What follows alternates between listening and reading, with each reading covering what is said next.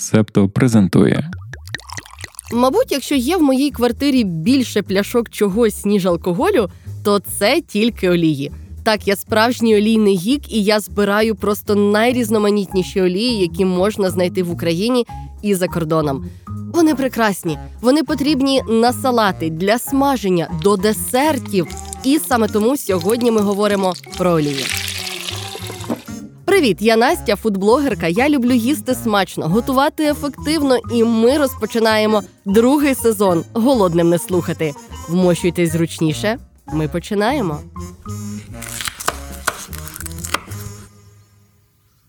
Зазвичай з мого дитинства навколо мене були тільки соняшникові олії.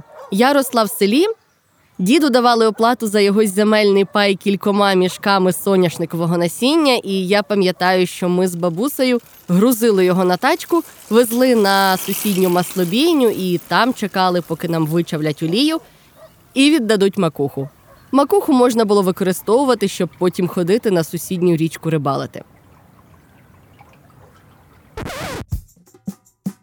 Але потім я підросла, навколо мене стало значно більше оливкової олії. Її якось постійно піарили, розказували, що це круто, мега здорово, не можна нічого робити на соняшникові, треба робити тільки на оливковій. Тож я почала масово вживати тільки її. Та згодом прийшов час розбиратися, що такого є в оливковій олії, чого немає в інших оліях, які олії взагалі потрібні вдома, і чи є олії ідеальні для салатів, а інші ідеальні для смаження. Тому починаємо. З оліями, особливо оливковими, все дуже схоже на каву. От ви ж знаєте, що кава, яка була зібрана в одному регіоні, одним фермерським господарством, які точно знають, як там зерна росли, вона буде дорожчою за звичайну каву. Так само і з оліями. Якщо оливкова олія просто у вас існує як оливкова олія, вона буде відносно недорогою.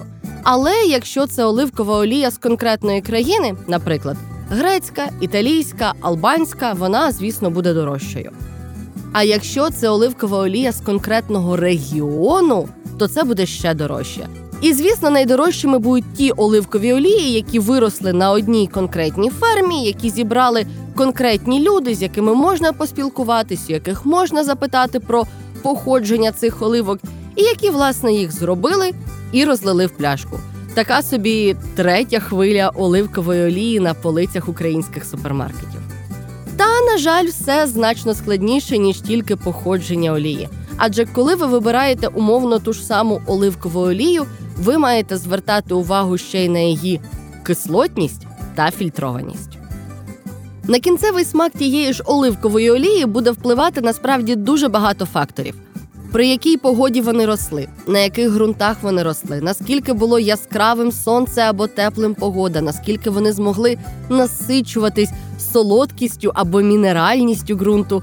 Але найчастіше, коли ми дивимося на оливкову олію, ми дивимося, чи написано там екстравірджин. То що таке екстравірджин і чому на це треба дивитись? В українських супермаркетах ви можете найчастіше побачити екстра вірджин олів ойл і так звану помасе олів ойл. І кажуть, що помаса найкраще для смаження, але з цим ми розберемось трохи далі.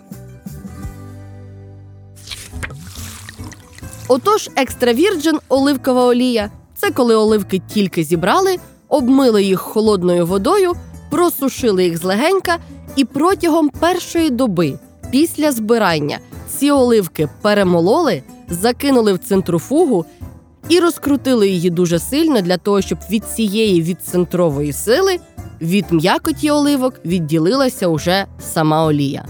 Жодного тиску, жодного навантаження, просто олія має відлетіти від м'якоті. Це називають екстравірджин оливковою олією або ж олією першого віджиму або холодного пресу. Тому що, власне, оливки на той момент мають бути холодними, щоб вони не перегрівалися, і смак кінцевого продукту, тобто олії, не змінювався. Ну і щоб називатися екстравірджин, ця оливкова олія повинна мати кислотність менше 0,8%. Трошки згодом ми розберемо, що таке кислотність і на що вона впливає. Другий тип оливкових олій, які ви можете бачити, це просто Virgin Olive Oil, без екстра. Це фактично те ж саме. Оливки зібрали протягом першої доби перемололи, відцентрофужили, але вже в цих олій дозволена кислотність від 0,8% до 2% цілих. Ну і ще є оливкова олія, на якій написано помаса. Це власне оливкова олія другого віджиму. Коли після першого віджиму, після екстра вірджин або просто вірджин оливкової олії у вас залишається м'якоть, то цю м'якоть можуть взяти, почавити її, і з неї витече ще олія. Вона буде не така якісна, не така яскрава на смак і не така поживна, але також достатньо хороша олія. І от саме цю олію найчастіше рекомендують брати для смаження. Ну і звісно, є інші варіанти, наприклад, суміш помаси оливкової олії і екстравірджин оливкової олії, тому що екстравірджин дуже дорога і її іноді здешевлюють за допомогою оцієї олії другого віджиму.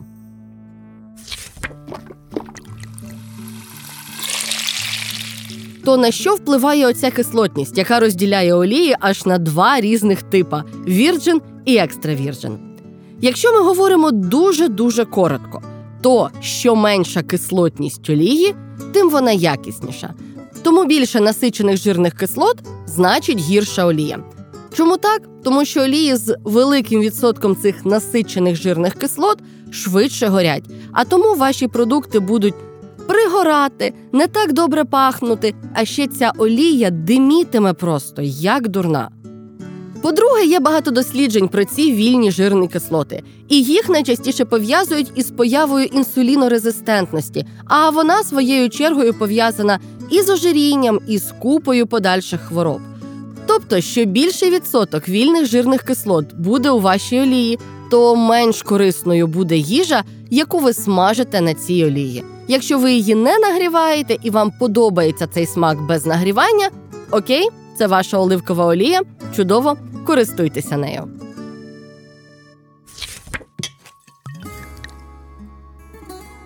Ну і остання різниця про оливкові олії, які варто пам'ятати, коли ви їх обираєте, це чи є вона фільтрованою, чи є вона нефільтрованою. Тут все дуже просто: чи бачите ви в цій олії осад, чи ви його не бачите. Деякі люди дуже люблять фільтровані олії, тому що осад від оливок їм здається гірким, неприємним, іноді кислуватим і взагалі не таким, як треба. А хтось навпаки дуже любить, коли у олії є цей осад, тому що вона більше нагадує їм про справжні свіжі оливки. Я, наприклад, до другого типу відношу себе, тому що я обожнюю нефільтровані олії. Але тут також буде різниця в ціні, тому що нефільтровані оливкові олії менш живучі.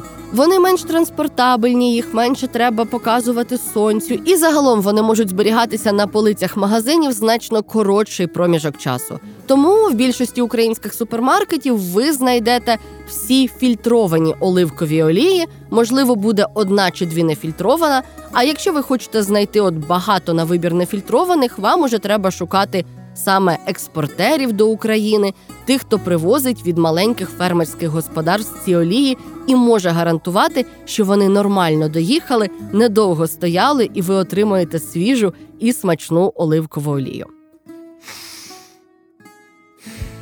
Навіщо нам був взагалі такий великий гайдлайн в оливковій олії?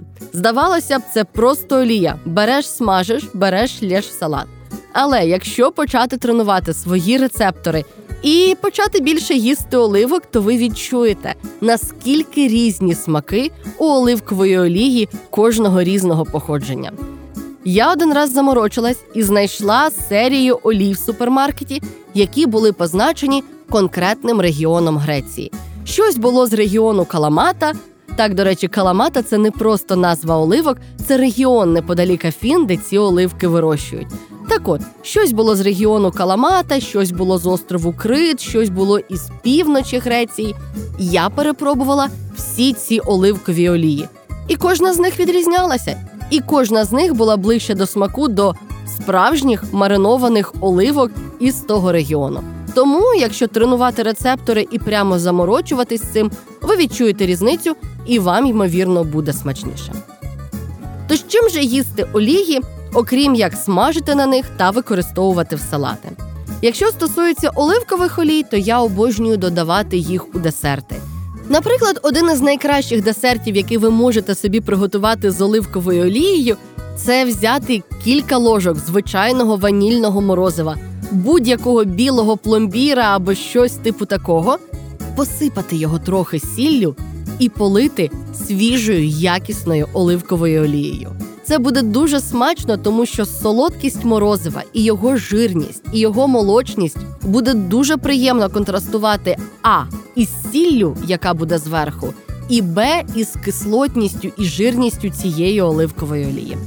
Також я люблю дуже змішувати йогурти з оливковою олією. Наприклад, ви берете грецький йогурт, кидаєте на нього ваших улюблених горіхів, кладете туди ложку якогось варення або меду. Я часто беру або апельсинове варення, або трояндове варення. Посипаєте, якщо у вас є свіжими ягодами, якщо ні, то з замороженими. Вони потихеньку будуть розставати і пускати свої соки у йогурт. І все це зверху збризкуєте оливковою олією. Це буде безмежно смачно, тому що ця оливкова олія буквально одна чайна ложка на миску вашого десерту. Вона все поєднає докупи. А ще так як жири краще переносять смаки і допомагають вашим рецепторам краще відчувати кожен відтінок вашої їжі. Саме тому ми, до речі, любимо жирне, бо воно краще переносить смак. І от саме через це одна чайна ложка оливкової олії на цей десерт допоможе вам ще глибше відчувати смак і горіхів, і варення, і йогурту, і ягід. Просто неймовірні враження. Ну і звісно, оливкові олії, куди ж без цього дуже смачно додавати в коктейлі. Одного разу я побачила рецепт коктейлю на джині, в який додавали свіжі помідори, і я подумала: а це ж прекрасний варіант додати в цей коктейль не тільки свіжі помідори, а ще й кілька листочків базиліку і буквально пів чайної ложки оливкової олії. Тому я все змішала, пошайкувала, вилила в охолоджену склянку, і це вийшов просто неймовірний коктейль. Як казали мої друзі, які також родом з Миколаївщини, що це схоже на п'яненьку заправку до літнього салата, от вдома, коли ти зібрав помідори, заправив їх олією і потім вимакуєш те, що після них лишається у мисці. Дякуємо, що ви септо. Підписуйтесь, лайкайте, залишайте зірочки та коментуйте.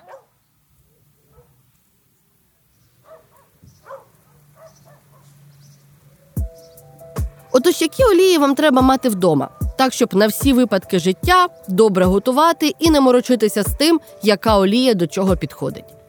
У мене насправді олій вдома дуже багато. У мене є кілька сортів оливкової олії, у мене кілька видів соняшникової олії, конопляна олія, гарбузова олія і навіть олія із помідорних кісточок. Так, це олія, яку просто вичавили із кісточок свіжих помідорів, і вона пахне як свіжі помідори, і взимку, коли у мене немає овочів для салатів, я поливаю будь-що цією томатною олією і відчуваю просто смак літа.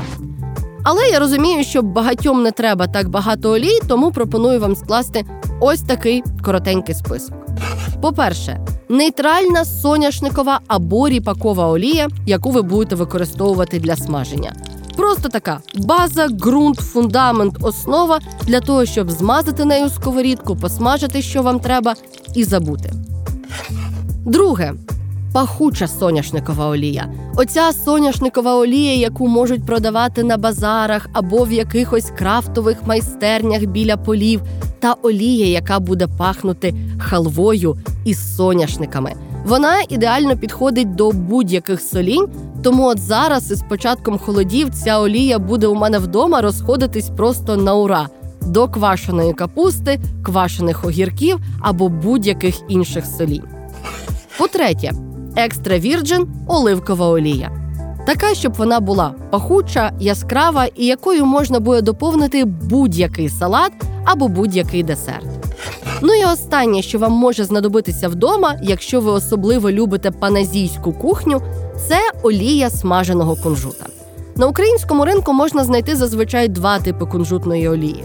Це кунжутна олія, яку вичавили із свіженького кунжута.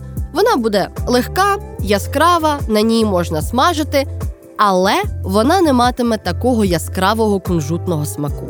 А от якщо ви хочете зробити щось, що вам нагадуватиме найкращі раменні міста, що буде пахнути вам як справжня азійська кухня, то вам треба олія смаженого кунжута.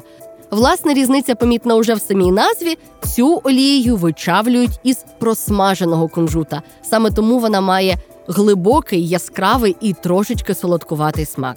На цій олії не можна смажити, але вона ідеально підходить або до заправки салатів, або для того, щоб зверху легесенько поливати ваш смажений рис, локшини або будь-які рамени чи інші супи з локшинами. Ну і останнє, що зазвичай можна мати вдома із олій, це льняна олія. Я зізнаюсь чесно, мені не подобається її смак. Вона мені зазвичай віддає якоюсь не дуже приємною рибою після того, як на ній починаєш смажити. Але в моїй квартирі це така собі промислова олія. У мене є багато сталевих сковорідок, і от саме за допомогою льняної олії ці сталеві сковорідки можна зробити антипригарними. Все, що вам треба, це налити цієї олії на сковорідку і достатньо довго, приблизно там 3-5, іноді 7 хвилин прогрівати цю сковорідку на повільному вогні. Коли ви вже побачите, що ця олія починає диміти, то все пора вимикати. Ви потім цю сковорідку не миєте, не шкрябаєте, нічим не дерете. Ви просто чекаєте охолодження олії, виливаєте її де-інде, бажано в пляшечку, тому що не можна в каналізацію зливати олію. І потім просто протираєте цю сталеву сковорідку паперовою серветкою і залишаєте її так. Вуаля, у вас готова сталева антипригарна сковорідка. Так, звісно, тут антипригарність доведеться поновлювати там кожні кілька тижнів. Але це дуже крутий варіант, якщо ви хочете мати невеличку сталеву сковорідку, і з якоїсь причини вам не подобається тефлон або чавун.